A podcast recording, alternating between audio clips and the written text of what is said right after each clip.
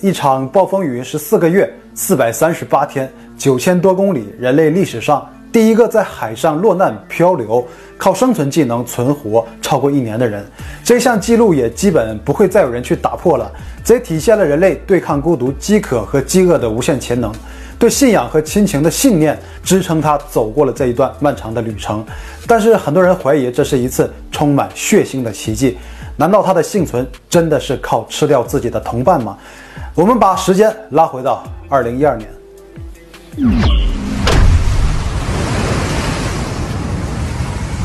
墨西哥的科斯塔阿祖尔是一个渔村，在这里的人都以捕鱼为业，很多人都是和大海打了一辈子的交道。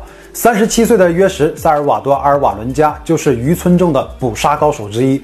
这些年的过度渔猎让墨西哥海岸附近的鱼群数量骤减。所以，有的渔民也会到离海岸线一百二十公里外的地方进行作业。出海一趟，只要顺利，都会有不错的渔获。二零一二年十一月十七日，天气晴朗，阿尔瓦伦加准备出海捕鱼。虽然天气预报发布了近几天会有暴风雨出现，但是他凭借自己多年丰富的经验判断，问题不大。啊，一个人是无法在海上进行作业的，所以他找到了当时只有二十二岁的艾兹奎尔科尔多瓦。科尔多瓦看在可以得到一笔不错的收入，而且阿尔瓦伦加给了他五十美元作为出海定金的份上，就同意与他一同出海。那因为当时只打算做两天的短期航程，距离海岸线也不远，所以使用的是一只七点五米长的简易捕鱼船，没有驾驶控制室，也没有航行照明灯，只准备了一些衣服和食物，一个 GPS 跟踪装置，一个双向收音机和九十公斤的冰块，在海上冷藏渔获。就这样，他们就开始了这次航行。那必须要说一下，阿尔瓦伦加经常叫这艘渔船“泰坦尼克号”。捕捞过程十分顺利。第一天在距离海岸线四十英里的地方就有了四百公斤的渔获，但就在当天晚上，海上突然刮起了大风，暴风雨如约而至，涌起的海浪不断拍打着渔船，两个人不断遭受着强烈的冲击。然而，这对于经验丰富的阿尔瓦伦加来说都在可控的范围。他在大浪中操控着船只，尽量使渔船驶向海岸线。毫无经验的科尔多瓦在船里蜷缩成一个球，双手抱头，在船上瑟瑟发抖。经过几个小时的翻腾，海面重归平静。阿尔瓦伦加根据周围的岛屿判断，墨西哥的海岸线就在附近，只需要两个小时就能回家。但是此时的他却发现船上的发动机已经损坏了。那有句老话叫“巧妇难为无米之炊”，巧渔民难开无稽之船。发动机失能意味着他们只能漂泊。他迅速找到了收音机，向陆地进行呼救。结果报告坐标的时候，发现船上的 GPS 也坏了。这就无法给救援队报出准确的坐标。他马上通过对讲和陆地说明了当前的紧急情况。而就在通报情况的时候，双向收音机突然没有了声音，这个用以救命的设备也坏了。这让墨西哥海岸巡逻队漫无目的的搜救根本起不到任何作用。大海开始把渔船推向了更远的地方。渔船上的两个人只能接受命运和自然的安排，在茫茫无际的大海上开始了漂流。二零一二年十二月二十三日，漂流的第三十六天，出海时准备的食物和淡水已经消耗殆尽，但是大海并没有因此而产生怜悯。暴风雨再次肆虐，巨浪再次袭来。经验丰富的阿尔瓦伦加意识到，船上四百公斤的渔获让他们的船体变成头轻尾重。在不断起伏的过程中，很难保持平衡，随时有倾覆的危险。因此，他为了求生，和科尔多瓦将冰箱里的鱼和冰块全部倒向海中。两个人交替着轮流用水桶将船上的水清空。但当黑夜来临的时候，他们面对的是低温和刺骨的海风。他们将冰箱翻转过来，两人挤在里面依偎在一起，尽可能降低热量的损耗。时间过去了三个月，渔船已经远离海岸线。他们也已经失去了计算距离的方法，食物早已经没有了。为了生存，阿尔瓦伦加被迫开发捕鱼的新技能。他跪在床边，把双手伸入水中，一动不动。当有鱼在他的双手之间游过来的时候，就突然来一个熊抱，把鱼给抓住。甚至有一次，他还徒手抓上来一条鲨鱼。没有明火，他们只能吃生鱼肉，但这已经可以补充生存所需的能量。缺乏淡水的问题比较严峻，很多时候只能喝海龟血和自己的尿液以补充水分。长时间抓不到鱼，饿得太过严重的时候，阿尔瓦伦加会吃自己的指甲，甚至把抓到的水母也给吃掉了。再到后来，阿尔瓦伦加已经学会了捕捉海鸟，但是生吃海鸟却让科尔多瓦生了重病，再加上长期海上漂泊，似乎让他患上了抑郁症。他在某一天早上说：“不行了，我快要死了，我要喝水。”阿尔瓦伦加刚把水喂到他的嘴里，还没等咽下去，二十二岁的科尔多瓦就离开了人世，只留下了惊慌失措的阿尔瓦伦加。一百多天的漂流，唯一的同伴离开，就好像唯一的精神支柱倒塌了一样。在接下来的日子里，他开始和科尔多瓦的尸体进行对话，每天给他问好，模仿他说话的方式回答自己的问题，就好像他没有离开过一样。但最后总是要面对现实的，在科尔多瓦去世的第六天，才被阿尔瓦伦加给推进了海里。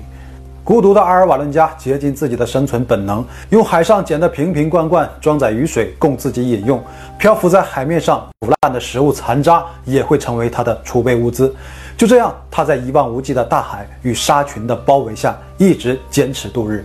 突然有一天，蜷缩在船上的阿尔瓦伦加听到了汽笛声，他起身一看，竟然是一艘货轮正在向自己驶来。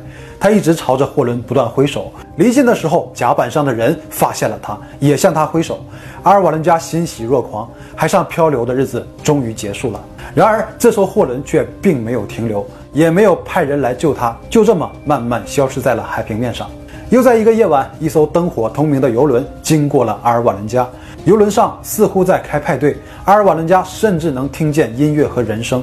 他知道机会又来了，就朝着游轮不断的呼救，但是却没有人回应。游轮带着派对的喧嚣，头也不回的与阿尔瓦伦加擦肩而过。将近五个月的时间，阿尔瓦伦加都是被困在海洋的涡流中，一直在一片海域循环。它的航行路线杂乱又没有规律。好在这段海域有丰富的海洋生物供他捕捉食用。孤独的阿尔瓦伦加也曾无数次想过自杀，打算跳入沙群中一走了之。然而，对于女儿的思念给了他坚持下去的巨大能量。他每天都想念着女儿，他想要回去陪伴女儿成长，赢得女儿的爱，做一个好父亲。神奇的是，不久后他脱离了海洋的涡流，开始继续向西漂流，并且速度开始越来越快。但是离开那片富饶的海域后，海鸟鱼都越来越少，甚至一周都没有下一滴雨。没有淡水的处境让他的情况变得非常危险。但他是幸运的，之后的渔船又进入了赤道的无风带，伴随而来的是瓢泼大雨，又有了淡水和海鸟吃。他这时候已经被困在船上一年多了。即便信仰和对亲人的思念给了他力量，但这终究是难以抵御身体逐渐衰弱和极度饥饿带来的痛苦。每一秒都是漫长的，虽然坚强，但是面对没有边际的漂流，没人能保证自己的思想不产生一丝松懈。或许自己也会像科尔多瓦一样长眠于大海之中。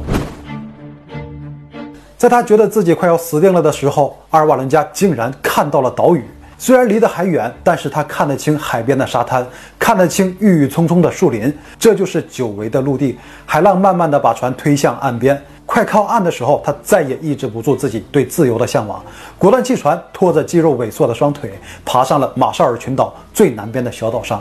这或许是天意，这个面积只有五点七平方公里的小岛拦住了他的漂流路线。如果他错过了这个小岛，等待他的又是一个漫长的旅程，而是否还能坚持，他自己也不敢想象。二零一四年一月三十日，在经历四百三十八天漂流九千多公里后，他得救了。他回到了自己的祖国，也回到了家人的身边。他的奇迹生还也被媒体疯狂的报道。但事后让阿尔瓦伦加没有想到的是，回到祖国的他，除了接受人们的惊叹以外，也面临着很多人对他生存方式的质疑。这也是难以避开的话题。死去的科尔多瓦是不是被阿尔瓦伦加当作食物给吃掉？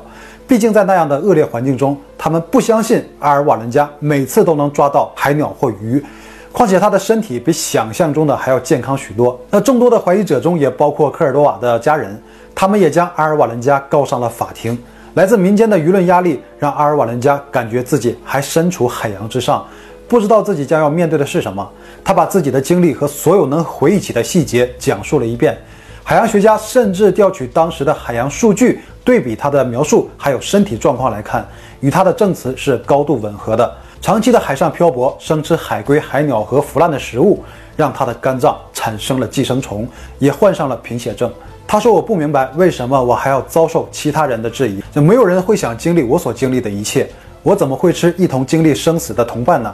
现在能够回来，已经是上天眷顾我了。”阿尔瓦伦加虽然已经安全了，但他对海洋产生了深深的恐惧。他不敢离开海岸线太远的距离，说自己已经不能好好的睡觉了，因为每当闭上眼的时候，就仿佛还在大海上。科尔多瓦也会经常出现在他的脑海中。对于一些人来说，这是一次生命的奇迹，这是一次人类意志力和潜能的一页宏伟的篇章。然而，这十四个月四百三十八天，留给阿尔瓦伦加的只有痛苦的回忆。那我印象最深的是阿尔瓦伦加在《四百三十八天》这本书中说过的一句话：“保持强大，正面思考。如果只朝坏处想，那么必败无疑。如果你自己都觉得完蛋了，那么你肯定逃不了。人生中避免不了会遇到挑战和惩罚，你必须和他们战斗。那想来我们又何尝不是漂泊在海上呢？未来都是难以预见的。但是为了让这种未知的变数掌握在自己的手中，只能让自己慢慢的变强。人在生活中经历着困难和煎熬的时候。”只有两种选择，要么选择沉沦随波逐流，要么保持坚挺逆流而上。